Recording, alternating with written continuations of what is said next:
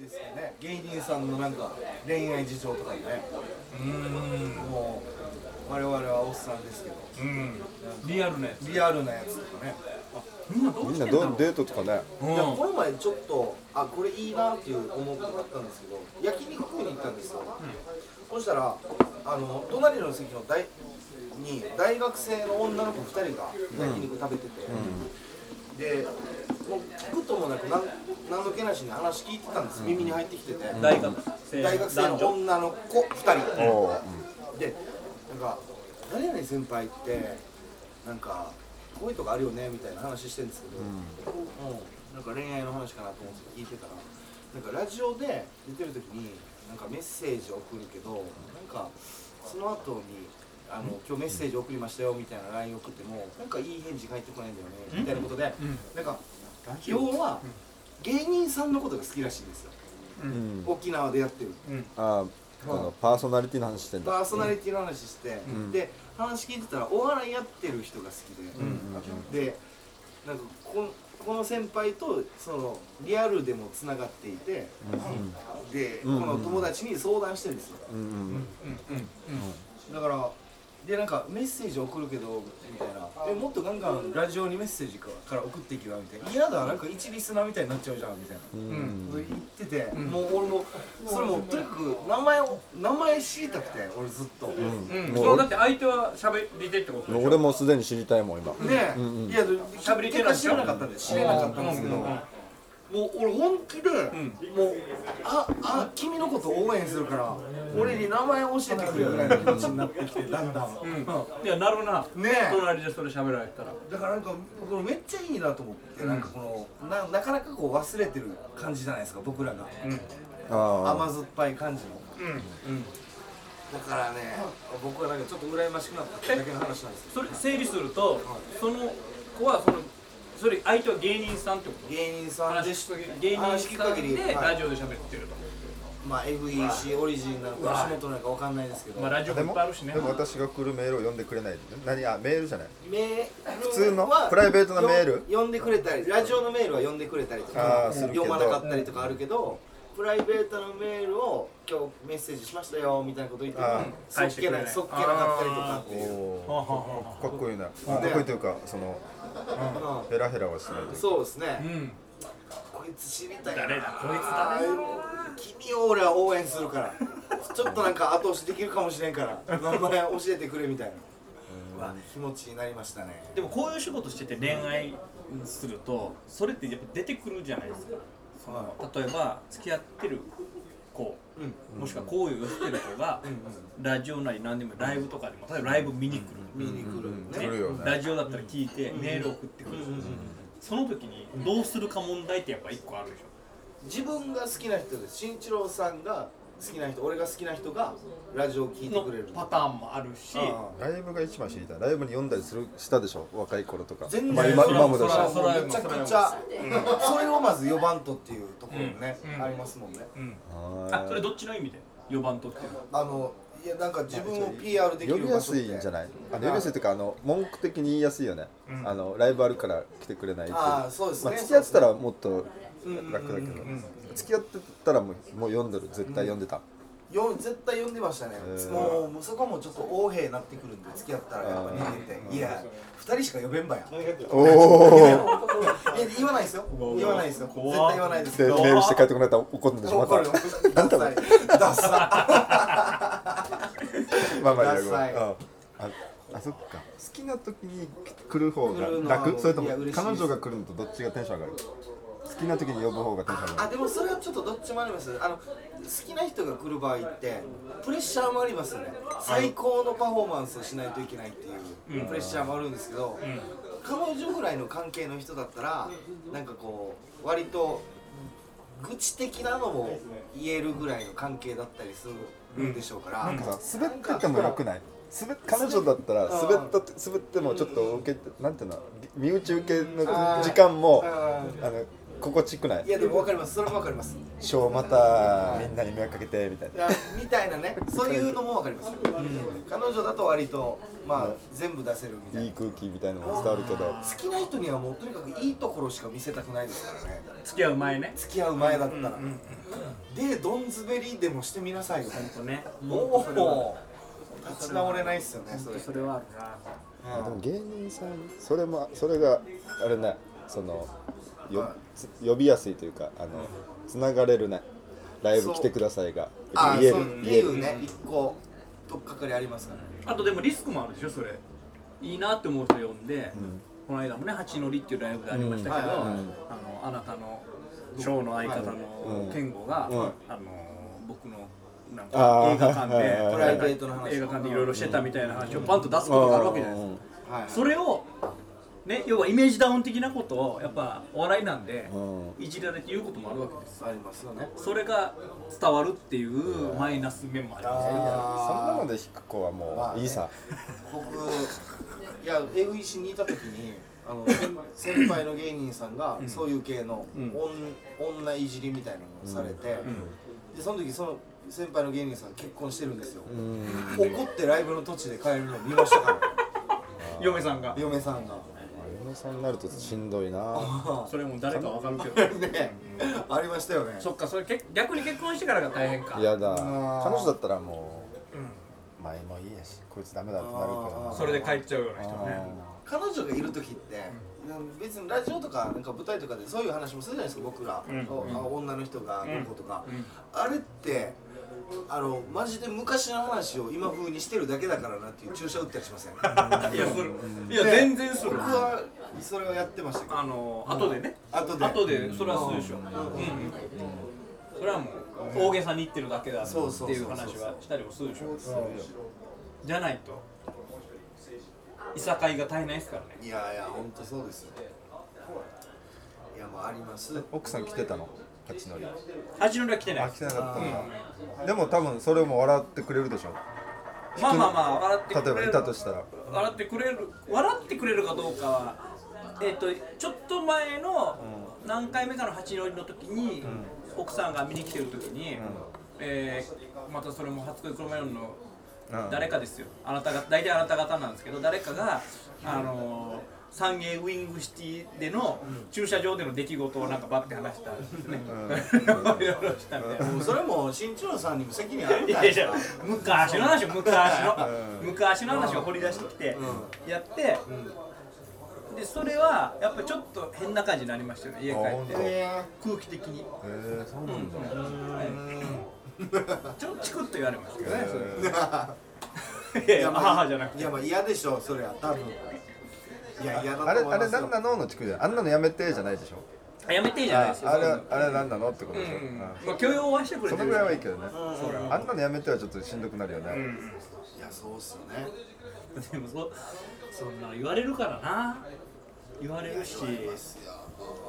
逆は俺も違うと思うけど、かみさんのことをバーってネタにするのは俺もちょっと怖い、違うと思うけどね。それはね。それやっちゃうとかみさんのダメなとことか滑ってるとことかをネタ笑い話風にするのは俺はまたちょっと卑怯というか、僕はちょっとダメだなと思う。昔の芸人頃の彼女のね話とかバーっていうのは俺全然面白くなってれば過去の人ってことですよね。そうですね。それがなんか一個の作品としてあるんだったらいいかもしれないですけど、なんかそのね、うちの嫁がとか彼女がっていうのがそもそもの武器になってたりとかしたらちょっと難しいかもしれない。なんかその下的なところで笑ってないさ、そのウィングシティとかなんとかっていうワードで笑って面白くない。ああ、そこで。そう。なんかだからもう持ってたりしてるやしっていうなんか。そうですね。いやでもいやわかるんですよ。でもこのなんかライブとかになってくるとうちわネタってどこまで寛容ですか皆さん。うちわのネタに対してどのあるじゃないですか。そのこいつねこの前女とねみたいな浅はかなうちわネタがあるじゃないですか。僕はもう心底嫌いなんですよ。そこが暴露系が好きじゃなくて、あんまりその結構のやつはまあそれは劇劇の中で流れがあったのにしろ、その暴露でやってその芸人さんが行ってお客さんも過剰に笑うとかっていう空気が僕は好きじゃなくて、あんまりそのなんか集合体ってあんまり良くない集合体だと思いますよね。なんかエピソードで1分ぐらいだったらしんどいかも、10秒ぐらいのズッコンだったら面白いかもしれないけど、身内ネタでもね、それこそワードとしてそうこれがこれだみたいな聞いてくださいよって1分ぐらい喋られたらしんどいかもしれない、身内ネタ的な。確かにそうですね、バッとワードとして聞いて分かって笑える感じはまたいいのかな。若い時やりがちだけど、やりがちですね、まあ、僕らってどこまで行っても知らない人に向けてやっていかないといけないわけじゃないですか。それが言いたかったのかな、ね、そうだよな。そこをこうお客さんも含めてこう一個のパッケージにしてしまうっていうところの危うさみたいなのありますよね。我々が今それをやってしまうことを、前なんか新庄さんも言ったじゃないですか。なんかラジオとかでも特定のリスナー意識して喋り出したらやばいよそれっていや終わりだよその番組終わりだよみたいなところでね、あながちいるんじゃない。いやあると思いますよ。多いよね。あると思いますよ。それはでも、本当に初めて聞いた人がいるっていうのを常に、初めて聞いてる人がいるっていうのを常に考えとかないと気をつけないと。まあそれなんでライブでもそうですけどね。あと一個ちょっといいですけど、ライブ前のリハとかでやたらとリハよっていう人いません？俺はちょっと苦手なんですよ。それはこの前に、この枕というか前に、いいんです。リハよがあるのはもちろんそうなんです、あるんですけど、リハよっていうワードを使いたいとか、そこにこう逃げる人がいるんですけど、それちょっと嫌で、僕はリハでも、例えば大喜利やりますってなった時は100の大喜利をやるようにするんですよ。なんかその場で受けるなんか裏のやつに行かないようにしてるんですよ、リハの時。ちゃんと表の大喜利を100やるようにしてるんですよ。あれがちょっと僕苦手で、例えば身内をこうスタッフさんをいじったやつとかでリハをやったりすることもあるじゃないですか。まあ全然いいんですけど、そこだけに逃げる人もなんかたまにいるんですよね。ある、それはある。リハをね。そう。で、お前そのリハ用、ごめんね、この前のハッピーイレアの時にリハ用だったと思うんだけど、下だけ受け負ったわけ。そしたらちゃんと自分から言ったよ。すみません、これ本番でもやります。宣言して。こんなに受けるんだったらさ、いいですかと。皆さんリアクションよろしくお願いします。でも一応それでまた持ってきおったから、みんな余計また送りすぎってなったわけよ。宣言したのにまたちょっと色つけてきてっていうので。なるほど。あ、本番はまたちょっと。それ今考えたら作戦だったかもしれない。いやでもそうですね。でも確かにちょっとアレンジ加えたっていう感じ。もうあらもたまってもうその持ったのは単純に事前にちょっとパッと思い浮かんだだけの話だった。それもでも言うってすごいよね。いやでもそうですね。逆でしょ。これリハ用ですからっていうの逆だもんね。リハ用です。そうですね。まあその後に寄った松田はまあ良かったし良かったんで、すみません皆さんもう一発本番でお付き合いくださいお願いしますみたいな。あの時ってやっぱ分かるもんね。あこいつあれをもう一回来たっていう入らん時あるよね。そうっすよね。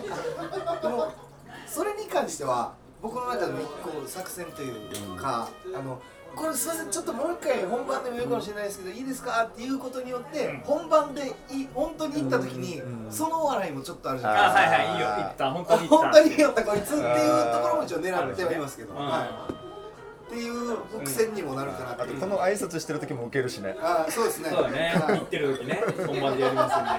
そうですね。あ、それはもう全てにとっていい効果だからいや、そうですね。だからなんか逃げたくないっていうのはちょっとあります。それが受けようが滑ろうがなんか逃げたくはない気がしますよね。なんか簡単な方に逃げたくないっていうのはでもやっぱ皆さんあると思いますけど、あれって難しいよね。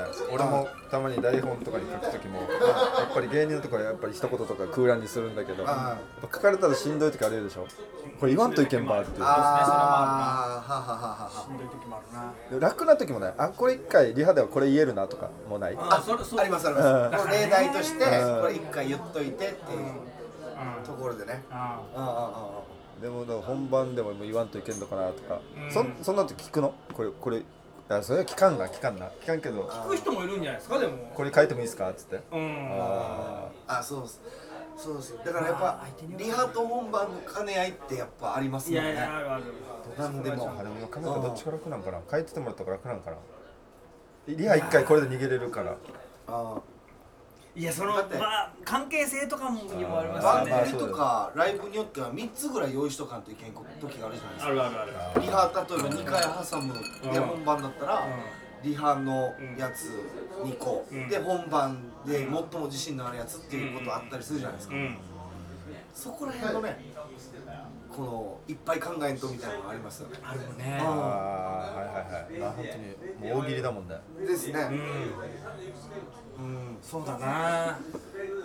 で、試して受けるやつを、さっきのやつみたいに試してみて受けたやつをやるっていうことでもないですもんね。本番はなんか新しいのをやっぱやりたいからね、言いたいし、多分周りも反応ちょっと弱くなったりするし。あれないですか、その例えばリハとかで、まあリハじゃなくてもです、今日こうイメージしてたのはこれだなって思ってるのはあったとしても、やっぱ本番で何か生まれるかもしれないから、本番は本番で保険として置いてるけど、本番は本番でやっぱ生の感じで言えるときは言おうという心意気。こ来るまでにあったことをね、使えるもんしね。そうですね。っていう状態にしてて。なって、じゃあいざ自分が言う直前、あれこれはやっぱストックしてたやつを保険を出した方がいいなって思って保険忘れてることないですか？あります。あの時の、自分の無能っぷりありますね。あれって一瞬あれってなって、あのとか何だったかなっていうね、言ってめっちゃ最終的に無難なやつをもう言ってしまうみたいな時。その悔しさったらなくないですか？終わってから、あれもいけたし、これもいけたし、いっぱいありますしね。それは無限にあるんじゃない？無限にありますね。そうだ、ほんとそうだ。もう今は、例えば台本とかだったら一応メモっとくようにしますけど、ちょっと前はメモるの恥ずかしいみたいな。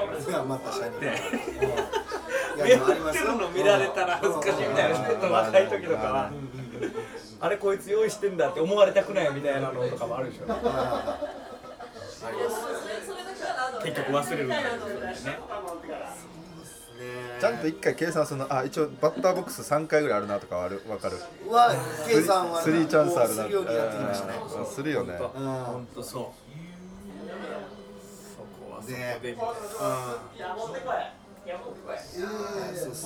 たいな。慣れてる現場とか慣れてる人たちと全く初めての人たちとかっていう違いもある。でもちょっともう全く初めての人たちだったらリハからいいとこ見せたいっていう気持ちになりますよね。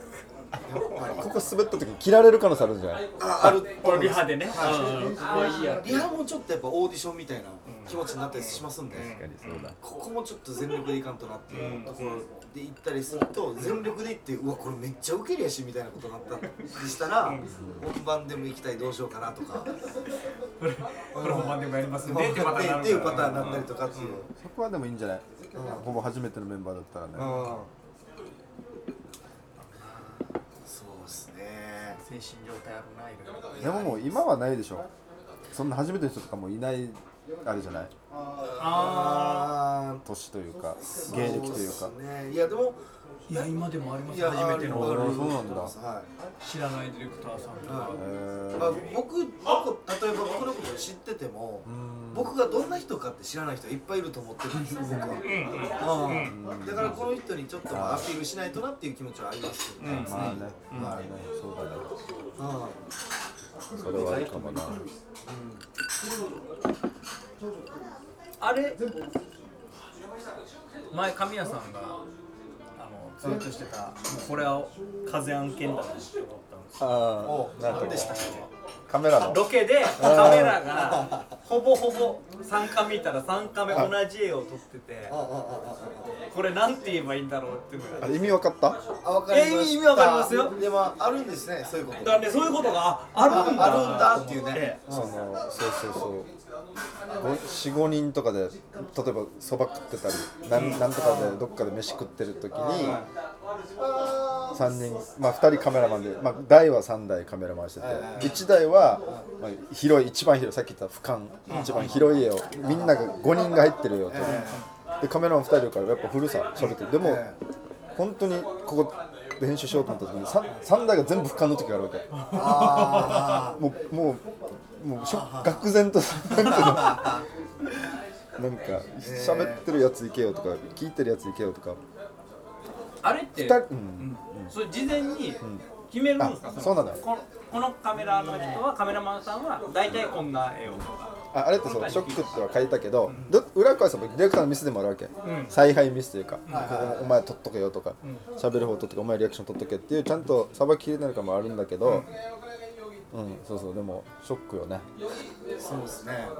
一番俯瞰の絵は絶対誰か映ってるからいいんだけど、2人が喋ってない人撮っとけばいいんだけど、みんなが全部同じサイズだと、俺結構細かく編集するわけ。噛んだりしたり長ゼリフとかバンバン挟み入れるんだけど、だから同じ絵ばっかだともう分かるでしょ、ジャンプする分かるでしょ、一回どっか逃げたいわけ。そうですね、同じ絵なのにこう画面が同じ絵でくっきり変わってるみたいな。これ挟み入れられたと分かる。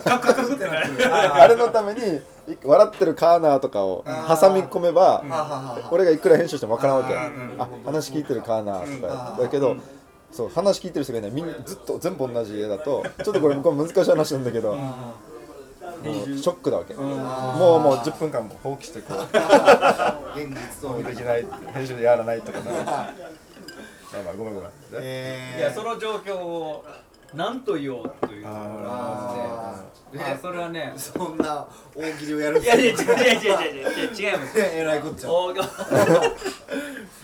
いや、大喜利じゃないけど、リハもなしでそれをやるのかってことでしょ。いやでも分かってくれる人もあんまりいないだろうなと思って、そのあれってやっぱりちょっとね、まあみんなが知るあるあるではないです。まあまあ確かにね。でもああいうちょっとマニアックじゃないですけど、なんかそういうことがあるんだっていう興味はそそられますよね。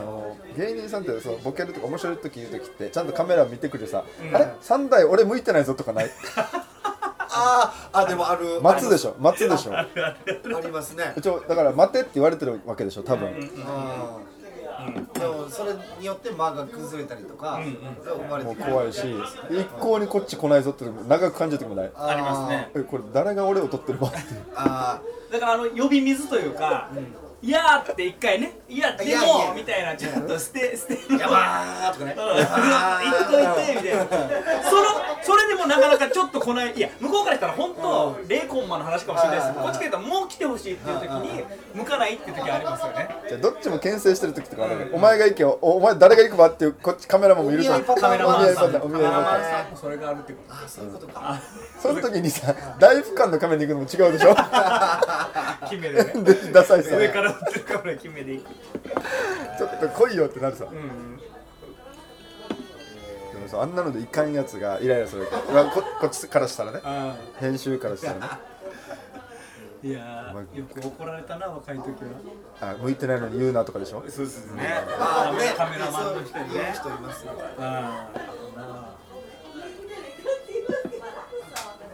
カメの人に言われるよね。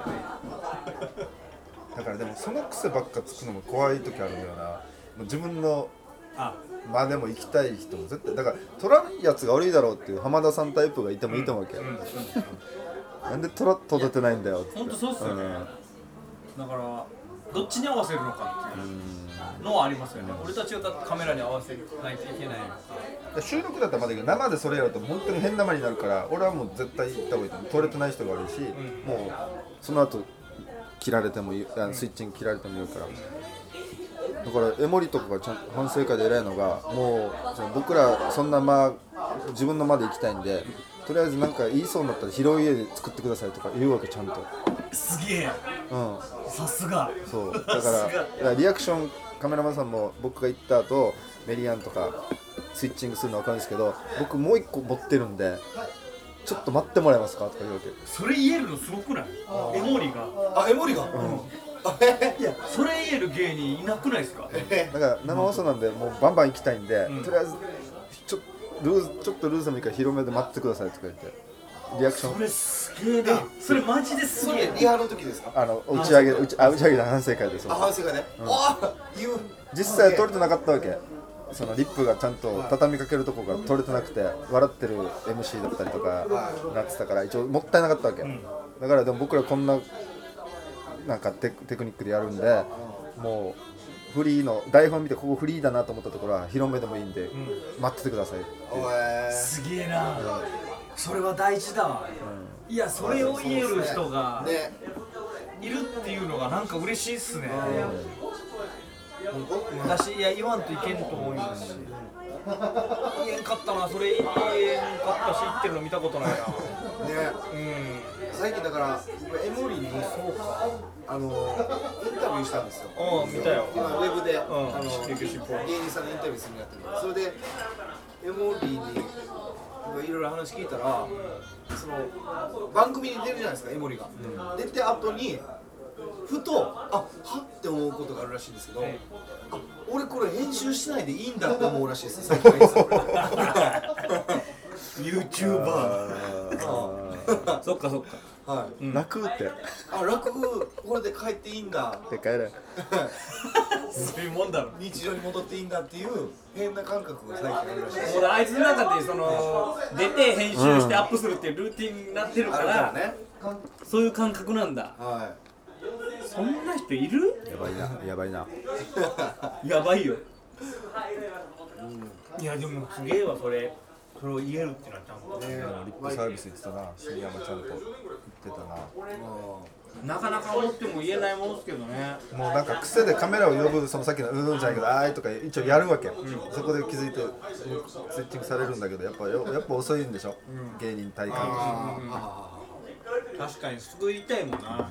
まあでもカメラマンさんも実際笑ってるメディアンとか撮りたいからやっぱ行くわけ、うん、まあ、そこはどっちもどっちなんだけど、うん、あーでもね、だからちゃんとやってるな、考えてるなって、うん、うわ、いい素晴らしいよあいつら本当に悔しいな。いや、本当ですね。一人一台あったのねこんな鈴木園子のライトみたいな古いよだからプラスとか演者より多い時あるでしょ、カメラがプラスはすごいっすよね、でもガーって寄ってくるし、う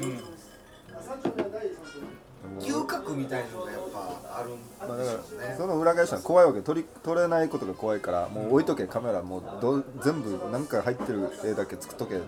あとはそしたらそのメインのカメラマンって攻めやすいから、うん、だから取りこぼさんように、ずっとカメラマンの後頭部が映ってるカメラとかあるよ、もう起きすぎてほぼほぼそれは使えないけど、でも置いといて、すいません、ちょっと30分でいいですか？でもお笑いでもライブとかでも、カメラマンさんのポジションじゃないけど、あるさ、こいつがこういうこと喋るんだったら同じラインのボケをしないとか、反対側にいとこうとか、下手なライブって本当同じ一箇所に集まる時あるでしょ、おしゃべりとか。サッカーとか本当一緒なんでしょね、役割。ボールが行ったところにみんな集まるみたいな、うん、あーそうですね、逆のスペースついててほしいのに、みんな集まってて、ニッチもサッチも行かない時って向こうにパス出したいのにみたいなのあるから、ね、そうです。これって僕思うんですけど、基本的になんかちょっとあんたもう少しこの回しをしなさいよっていう風な役割を振られてる人いるじゃないですか、このちょっとこの会話を円滑にする役割あんたに担ってますよみたいな人っているじゃないですか、新庄さんとかもそうだと思うんですけど、でも引きでもう自分がポンっていく人ってめっちゃ有利だと思いません？いやめっちゃ有利だと思うね、うん、だから引いててその間に考えられるわけですいろいろ、うんうん、考えて、うん、もう大喜利一発勝負ボーンっていったら、うん、わーって受けるわけじゃないですか、うん、その人って、うんうんうん、ちょっとおいいいなお前って思う。いやあるあるあるめっちゃずるいなってそいついやだって俺たちが一生懸命こう広げようとして回してる時とかに、うん、あんたそれ大喜利を考えてたわけでしょ、うん、いいねそれその役割いいねみたいな、うん、こっちは必死でつないで流れを作り回そうとしてたよっていう、うんうん、でもそれもまあ結果役割だったりするんですけどね。そういうのが得意な人もいるしね、うん、こっちも分かってますしね、うん、深夜とかそんなじゃない。あーでも確かにね、うんうん、でもその間深夜考えとけよって思ってる自分もいるんじゃないですか。あーそうですね、その回し最終的に頼りにしますもんね、うん、こっち作っとくからいやだからできる人たちだとそのポジション取りがうまくいくんですよ。ポジション取りね。こっちがこんなにパス今つないでて最後そこにスルーパス出すから待っとけよつないでよし準備できたからスルーパス出しました、うん、全く来ないやついるじゃないですか。いやいますよ。いやお前に出したお前の上がってお前上がれよお前上がるの待ってるよ、うん、っていうじゃあ今黙ってる間何考えてたの今なんで俺見てたってあのアイコンタクトなんかっていうの腹立つやつね、うんうん、もあるしね。だ分かってる人たちはそのポジション取りがちゃんとうまいっすよね。そうですね、うん、それがあの8乗りはみんな上手なんじゃないのやって言ってくれるのありがたいですけどね、本当にそう言ってほしいのかなと思って、うん、いや誘い水出してたみたいな感じだったあーなんてこった一番ダサいことしてしまった。今波の音今波の音そりゃー神の人は出てなかったら心配するわそんね